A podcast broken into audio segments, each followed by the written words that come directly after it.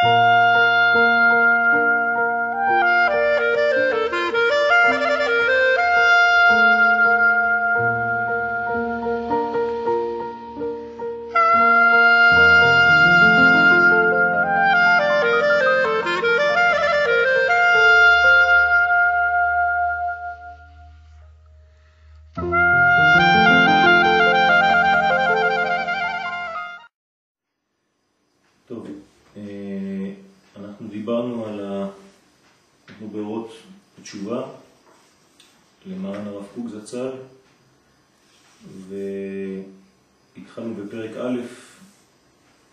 בתשובה הטבעית, כשבתשובה הטבעית ישנם שני חלקים, תשובה טבעית גופנית ותשובה טבעית נפשית. זאת אומרת שהרב דווקא מתייחס לחלק הגופני שלנו ולא רק לחלק הפנימי, הנשמתי, כמו שחושבים בדרך כלל בתשובה. זאת אומרת שהתשובה מחולקת גם כן לחלק לרובד הפנימי שלנו, אבל גם לרובד החיצוני. והחלק הגופני שלנו הוא בעצם ללכת בכיוון חוקי הטבע ולא נגד חוקי הטבע. כלומר, אנחנו צריכים לכבד את הגוף שלנו לא פחות מאשר אנחנו מחבלים, מח, מח, מכבדים את הפנימיות, את הרובד הנשמתי שלנו. ואסור לנו לזלזל בחלק הגופני בחושבנו שהתשובה מתייחסת אך ורק לרובד הנשמתי הרוחני. אז יותר פנימי מהחלק הגופני, כלומר להיזהר איך אנחנו מתייחסים לדברים, מה אנחנו אוכלים, מה אנחנו שותים, איך אנחנו מרימים דברים, לא לקלקל את הגוף שלנו, הגענו לחלק היותר פנימי שזה תשובה טבעית נפשית ורוחנית. כלומר, מה שאנחנו קוראים מוסר כליות, שבעצם טבע הנפש האנושית הוא ללכת בדרך ישרה, וכששרים מדרך אז נופלים לחטא. אבל הנפש עדיין לא נשחטה לגמרי, ובכל זאת יש הרגשה פנימית שאנחנו עושים דבר שהוא נגד הישרות הפנימית שלנו. ואז אנחנו מזדרזים לשוב, לתקן את המעוות. למשל, אם אנחנו משקרים, אז מיד כואב לנו מבפנים, אנחנו לא מרגישים טוב. ודיברנו על איזה מין מוסר כליות שלא מניח לנו בשקט, להיות בשקט, כל עוד ואנחנו לא מתקנים את זה, וזה נקרא תשובה טבעית נפשית. עד שהחלק הזה נמחה, עד שהחטא הזה נמחה, ו... אומר הרב שהחלק הזה מסובך מאוד, כי הוא תלוי בהרבה תנאים, גם פנימיים וגם חיצוניים, ואפשר לטעות בקלות. לכן צריך כל הזמן להיות מחובר לחלק הזהותי שלנו, לחלק הפנימי שלנו, לחלק שבעצם מהווה את היושר אה, כפי שהקדוש ברוך הוא ברא אותנו. וככל שאנחנו קרובים יותר ליושר הזה אנחנו מרגישים בעדינות את כל הקלקולים שיכולים אה, לצאת ולסטות מאותה דרך. אנחנו עכשיו בחלק השני, אחרי התשובה הטבעית באה האמונית. היא החיה בעולם ממקור המסורת והדת. כלומר, זאת התשובה שאנחנו יותר מכירים אותה, שמקורה במסורת, שמקורה בדת, שהיא עוסקת הרבה בתשובה, והתורה מבטיחה לשווה פשע סליחה. חטאות היחיד והציבור נמחים על ידי תשובה. אז יש חטאים, חטאים של יחיד, חטאים של ציבור, ואנחנו צריכים לעשות תשובה על אותם חטאים, על אותם פגמים. הנביאים מלאים הם דברי, דברים נשגבים על דרך התשובה, בכלל כל ערך התוכחה התורית בנוי הוא על התשובה האמונית. זה התשובה הקלאסית בוא נגיד, והתורה מתייחסת הרבה לחלק הזה, וגם הנביאים מתייחסים הרבה לחלק הזה. כמובן גם כאן המסלול הוא חזרה לאמונה, חזרה לאימות האמת הפנימית, במעשים חיצוניים ובהרגשות פנימיות, בקיום המצוות, כן, קיום התורה וכו' וכו'. במעמקיה ישנם פרטים לאין חקר, אשר אך כלליהם היסודיים דורשים הרחבת דיבורים וביורים רבים. הרב בינתיים רק קובע את הכללים הראשיים, ואחרי זה הוא ייכנס לכל אחד ואחד מהחלקים של התשובה שהוא פה מייצג. התשובה השכלית, זה החלק השלישי עכשיו, היא אותה שכבר רכשה לה את הטבעית והאמונית. כלומר, ברגע שכבר עברנו את שני השלבים הראשונים, תשובה טבעית של הגוף, תשובה אמונית, שהוא קורא לה תשובה דתית, עכשיו מגיע החלק של התשובה השכלית, שכבר בא למדרגה עליונה, אשר לא רק צער גופני או נפשי ורוחני, ולא רק השפעת המסורת והקבלה, אם מפחד מפחד, עונש או רשם, כל דבר, חוק ומשפט הבא מהם אל הפנים, אל, אל פנים הנפש, גורמים הם את אותה התשובה. כלומר, זאת לא תשובה, מסביר הרב, שהיא באה מאיזה צער גופני, מצער נפשי, כמו שאמרנו, שכואב לך מבפנים, או בגלל שהתורה אמרה ואתה יודע שלמדת או למדת מההורים, אתה מפחד מהעונש, אתה מפחד שישאר אצלך איזה קטם, כל זה לא, זה כבר עברנו.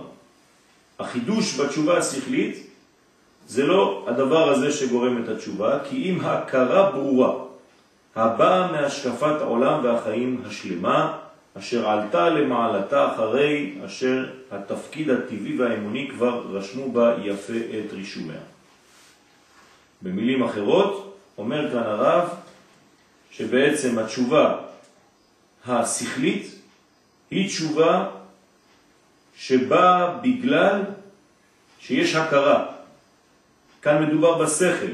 הגענו למדרגה של ודאות, של הכרה, של לימוד, שאתה יודע, כל השקפת העולם שלך כל כך ברורה, שלא ייתכן שאתה יוצא מהכיוון הזה, מהתלם הזה. ברגע שיצאת מהתלם הזה, מי שיחזיר אותך זה לא איזה פחד או איזה צער נפשי או גופני, זה פשוט כי זה יוצא מההכרה הזאת, זה לא מתאים להכרה שהגעת אליה.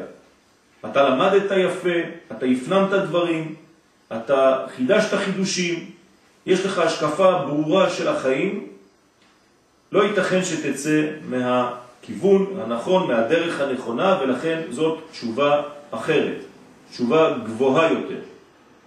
אתה משתמש בחלק השכלי שהקדוש ברוך הוא נתן לך, וזה כמובן אפשרי רק כאשר עלית על כל התשובות האחרות. כלומר, לא ייתכן להגיע לתשובה השכלית אם הגוף שלך לא בריא, אם האמונה שלך לא ברורה ובריאה, כי בלי התשובות הקודמות, תשובה טבעית ותשובה אמונית, אי אפשר להגיע לתשובה השכלית.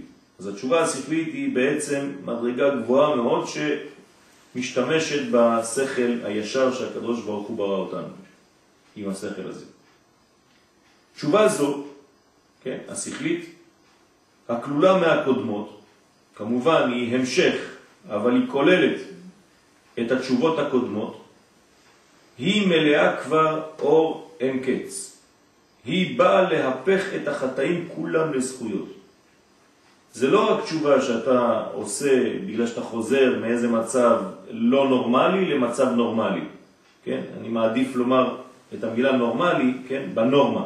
כי אנשים לא מבינים מה זה תשובה. תשובה זה לחזור לנורמה, כפי שהקדוש ברוך הוא ברא אותה, למצב הנורמלי.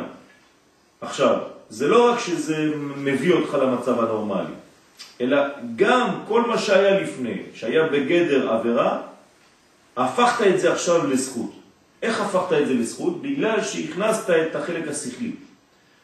כלומר, גם החלק שהפיל אותך הופך להיות עכשיו בשבילך מנגנון של בניין. בגלל שאתה משתמש בשכל כדי להבין את מה שהפיל אותך, את אותו מנגנון שהפיל אותך לאיזה מין עצבות פנימית, למין דיכאון כזה פנימי, אתה משתמש באותו כוח עכשיו כדי להיבנות מחדש. כמובן, זה תלוי אם בנית יפה את התשובות הקודמות. את התשובה הטבעית את התשובה הגופנית, את התשובה הנפשית, את התשובה האמונית, רק בתנאי זה אתה יכול להיכנס לתשובה השכלית והיא הופכת את כל החטאים לזכויות. הנה עכשיו הרב מסביר, מכל השגיאות הוא, מוציאה, הוא מוציא לימודים נשגבים. כלומר, האדם לומד מהשגיאות שלו. זה נקרא תשובה שכלית. הוא לא נותן לשגיאות ואומר, טוב, אתמול שגיתי, היום אני מתקן. לא, זה לא מספיק. אתה מתקן אמנם, זה נכון, זה יפה, זה חשוב, אבל אתה גם לומד מהשגיאה שהפילה אותך אתמול. כי יש לך עכשיו שכל, זאת תשובה שכלית שאתה עכשיו מכל דבר מוציא פירות. ומכל ההשפלות אתה מוציא עליות נהדרות.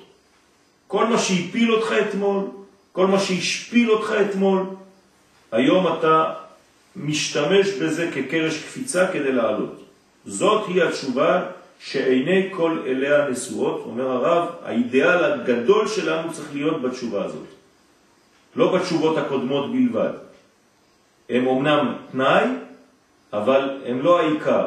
אומר הרב, התשובה שצריכה לעמוד לנגד עינינו, זאת התשובה הזאת. התשובה השכלית שמשתמשת בכל נפילה כדי להתעלות. שהיא מוכרחה לבוא ושסופה לבוא. והרב מבטיח, חייב להגיע לש, ל, ל, לתשובה הזאת ונגיע לתשובה הזאת. כלומר, כל אחד חייב להגיע בסופו של דבר למדרגה הזאת של אותה תשובה. נשמע גם כמו עיבור, יניקה ומוחין. נכון, זה בדיוק עיבור, יניקה ומוחין. כשהעיבור זה התשובה הטבעית, היניקה, אה, כן, בתוך הטבעית יש גופנית ונפשית, היניקה זה התשובה האמונית, והתשובה השכלית זה כבר מוחין, זה כבר חוכמה ובינה, יש לך כבר גדלות. אז האמת היא שהרב משתמש במונחים של קבלה כדי לפרש ולבנות. כלומר, כל בניין שהרב כאן בונה, לפעמים אנחנו שואלים איפה הוא הולך למצוא את כל הדברים האלה. מאיפה הוא בונה את הסטרוקטורה הזאת, את הבניין הזה באופן כזה, אלא הכל בנוי על פי הקבלה. והוא אומר את זה בכמה מקומות, שכל מה שהוא כתב זה אך ורק מדברי הזוהר ומכתבי אריזה. הכל. אם תחפש טוב, תמצא את כל המקורות בכל מקום ומקום. לכן הוא משתמש גם ברמזים, במילים, כן? בנפש, בשכל, בטבע וכו' וכו', שזה גם כן מונחים של קבלה. אתה יודע, מה דבר ששוב, שאני כן נהנה ממנו בלימוד, אני מרגיש שאני לומד, כשלוקחים את המושגים האלה של הקבלה, מה שאתה עושה הרבה פעמים, באמת גם בגלל זה אני נמשך ללימוד איתך, שלוקחים את המושגים האלה שהם די אבסטרקטיים. ומביאים אותם ל... ואז מביאים אותם לחיים. נכון. וכאן באמת זה מדהים, נכון. פשוט מדהים. נכון. זה מראה גם כן, זה גם כן מראה באמת על... אה, הבנה. על הבנה והחיים שלי. נכון. לא... הבנה עמוקה של הקבלה, ולא סתם אה, אה מושגים אה, אה, של, של איך עומדים ספירות. כן. ואנחנו חייבים ללמוד את הסטרוקטורה, את הבניין. אבל ברגע שעמדת על הבניין ואתה יודע איך הוא בנוי, זהו. אתה צריך עכשיו, עם הכלים האלה, להתחיל... כמו מבנה פה. בדיוק. יש העיבור, יש הילד, זה עכשיו תכניס פנימה. בדיוק, בדיוק, בדיוק. זאת, זאת הקבלה האמיתית. כן? לכן הקבלה נקראת עץ חיים, ולא עץ הדעת. עץ הדעת זה דווקא המשנה והגמרא. אבל עץ החיים זה באמת מה, מה מביא אותך לכל הבניין הזה. לכן, בוא נגיד שאם היינו רוצים להשתמש אנחנו בדברים האלה, כל פעם שאתה כותב משהו, אם היית רוצה עכשיו לכתוב שיעור, תכתוב אותו לפי בניין שלמדת בקבלה. ואז אתה לא טועה. כי יש לך בעצם את המהלך הפנימי של הדבר הזה. יגידו לך, איך, איך בנית את השיעור הזה? תגיד להם פשוט שלוש קומות. יש מה שנקרא עיבור, יש מה שנקרא יניקה ויש מה שנקרא מוחים. מה זה עיבור? זה מדרגה שהיא בתחום הבטן, בתחום הרחמים, בתחום הרחם. אחרי זה יש לך יניקה, אני מתחיל כבר לנוק, יצאתי לאוויר העולם, אבל אני עדיין בקטנות, אני תלוי באימא. ואחרי זה יש לי כבר את השכל. עכשיו, על זה אני מלביש מה שאני רוצה. אותו דבר, כל דבר. אני הולך למקווה, אני עושה שיעור על המקווה עכשיו, נגיד. אז אני חייב לקחת את הסטרוקטורה הזאת ולהלביש אותה על המקווה. אני מתפשט, אני חוזר בעצם לאיבור. נכנס לתוך המים, אני כמו עובר במי אמו. כן? כשאני יוצא מהמים, אני יוצא עם כל ההשראה שבניתי בפנים, שקיבלתי בפנים, אני יונק. אבל עוד לא הגעתי לגדלות כי אני עכשיו עדיין אה, כמו תינוק שנולד. וכשיצאתי ונכנסתי לתחום של השבת, למשל, אם זה בערב שבת, אז אני כבר בגדלות. ואז על זה אתה יכול לבנות את כל המערכת.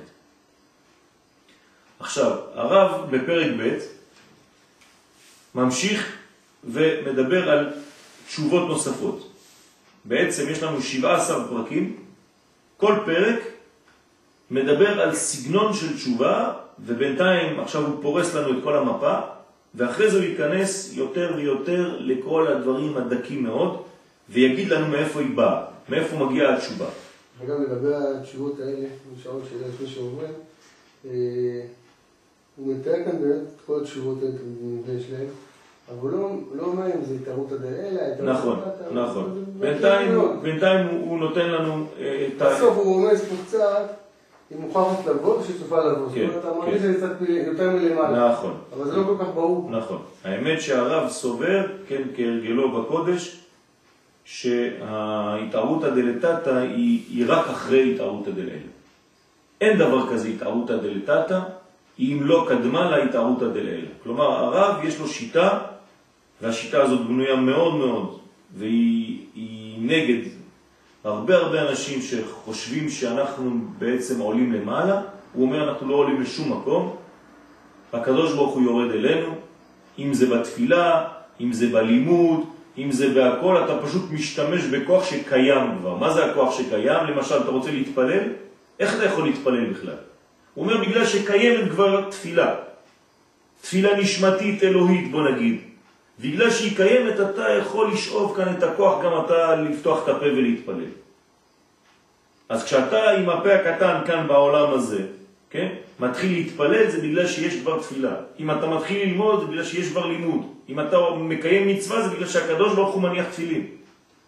אין דבר שקיים כאן למטה שלא התחיל מלמעלה. ואתה פשוט יונק איזה מין זרוע מהכוח הכללי. כן? כמו שאצל הרב הכלל קודם לפרטים. ואנחנו רק זרועות של הכלל הגדול. אין לנו מציאות בפני עצמנו.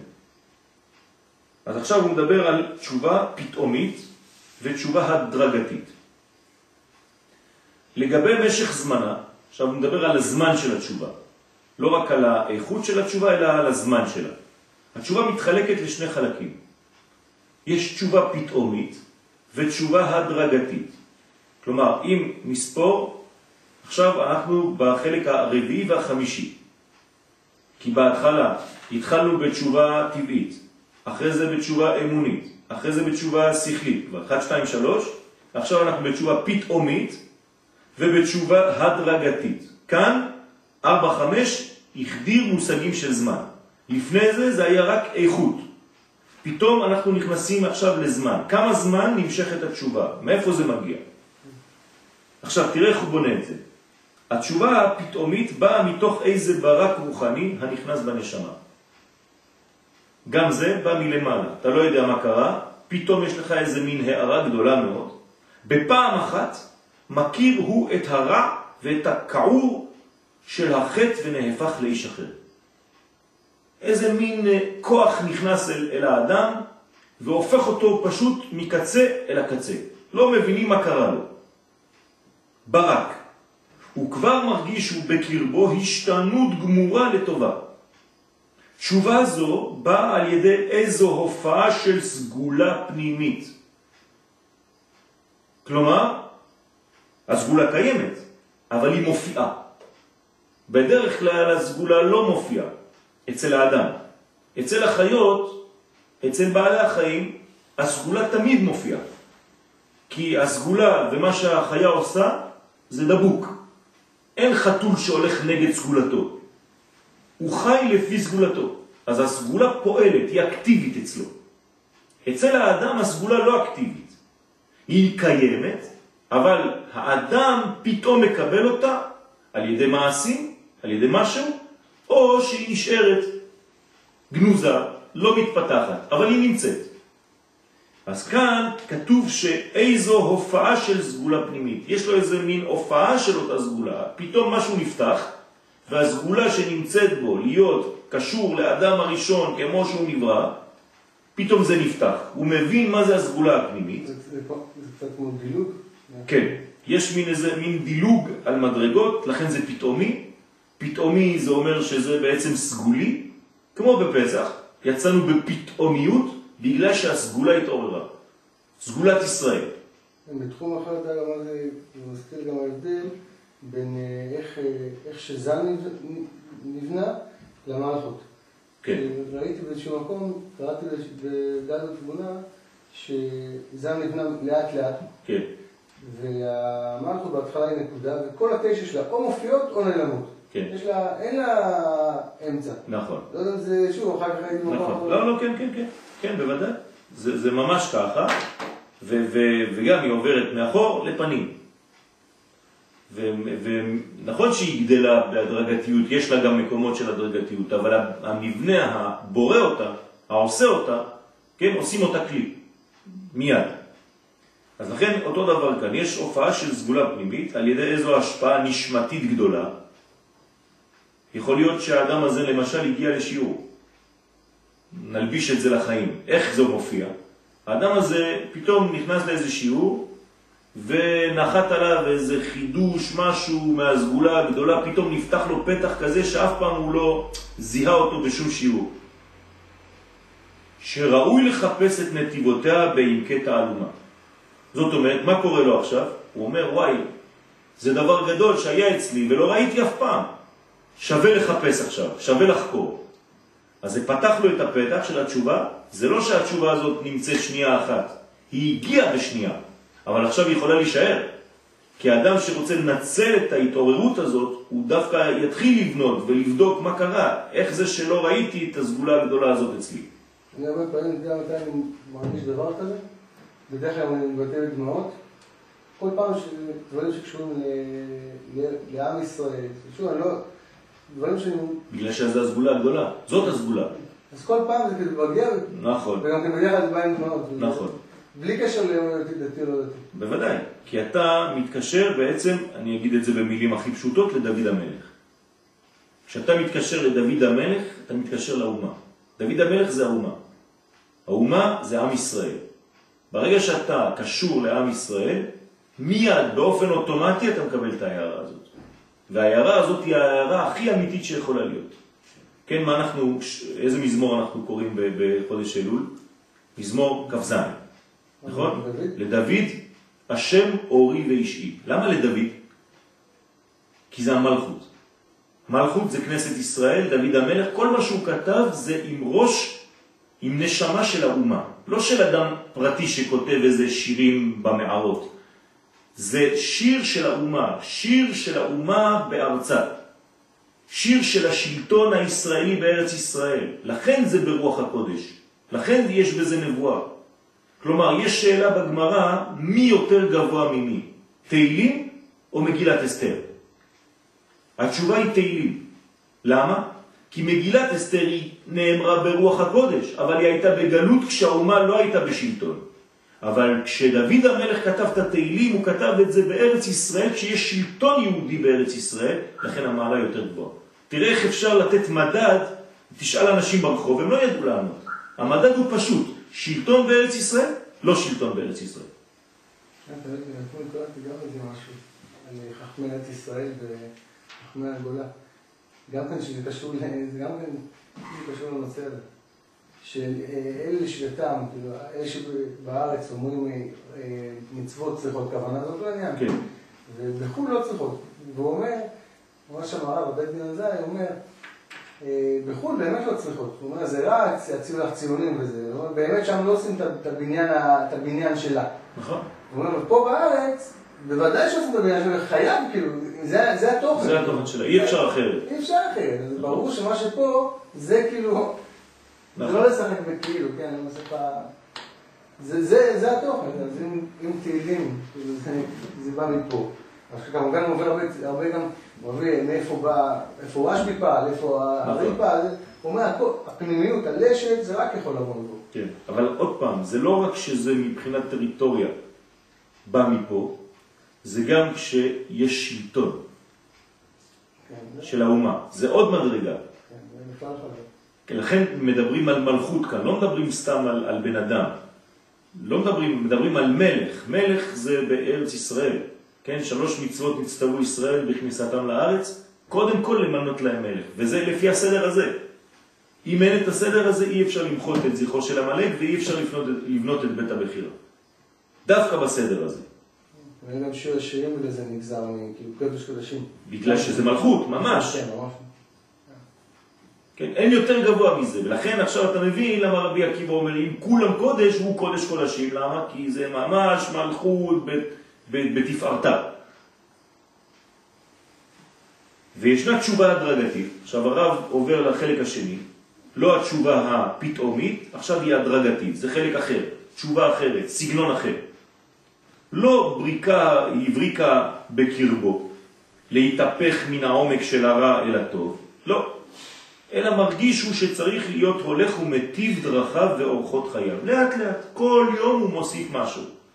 רצונו, הלך מחשבותיו, ובמהלכו זה הולך הוא וכובש לאט לאט את דרכי היושר. מתקן את המידות, מטיב את המעשים, מלמד את עצמו איך להתקשר מלשון כשרות יותר ויותר עד שהוא בא למעלה, למעלה רמה של זיכוך ותיקון. זאת אומרת, להפך מהתשובה הפתאומית, עכשיו נכנסנו כבר לתשובה הדרגתית יותר, שהיא בעצם, אה, אם ניתן לזה דוגמאות, זה כבר לא יציאת מצרים, זה כבר הגאולה האחרונה. אבל יש את שני הדברים, ולפעמים יש את החלק האחד שנכנס ומתערב בתוך החלק השני. כלומר, יכול להיות שיהיה לך ניצוץ הברקה פתאומית, ואחרי זה זה יהפוך להיות איזה משהו איטי והדרגתי, ולהפך. בעזרת השם נמשיך מחר.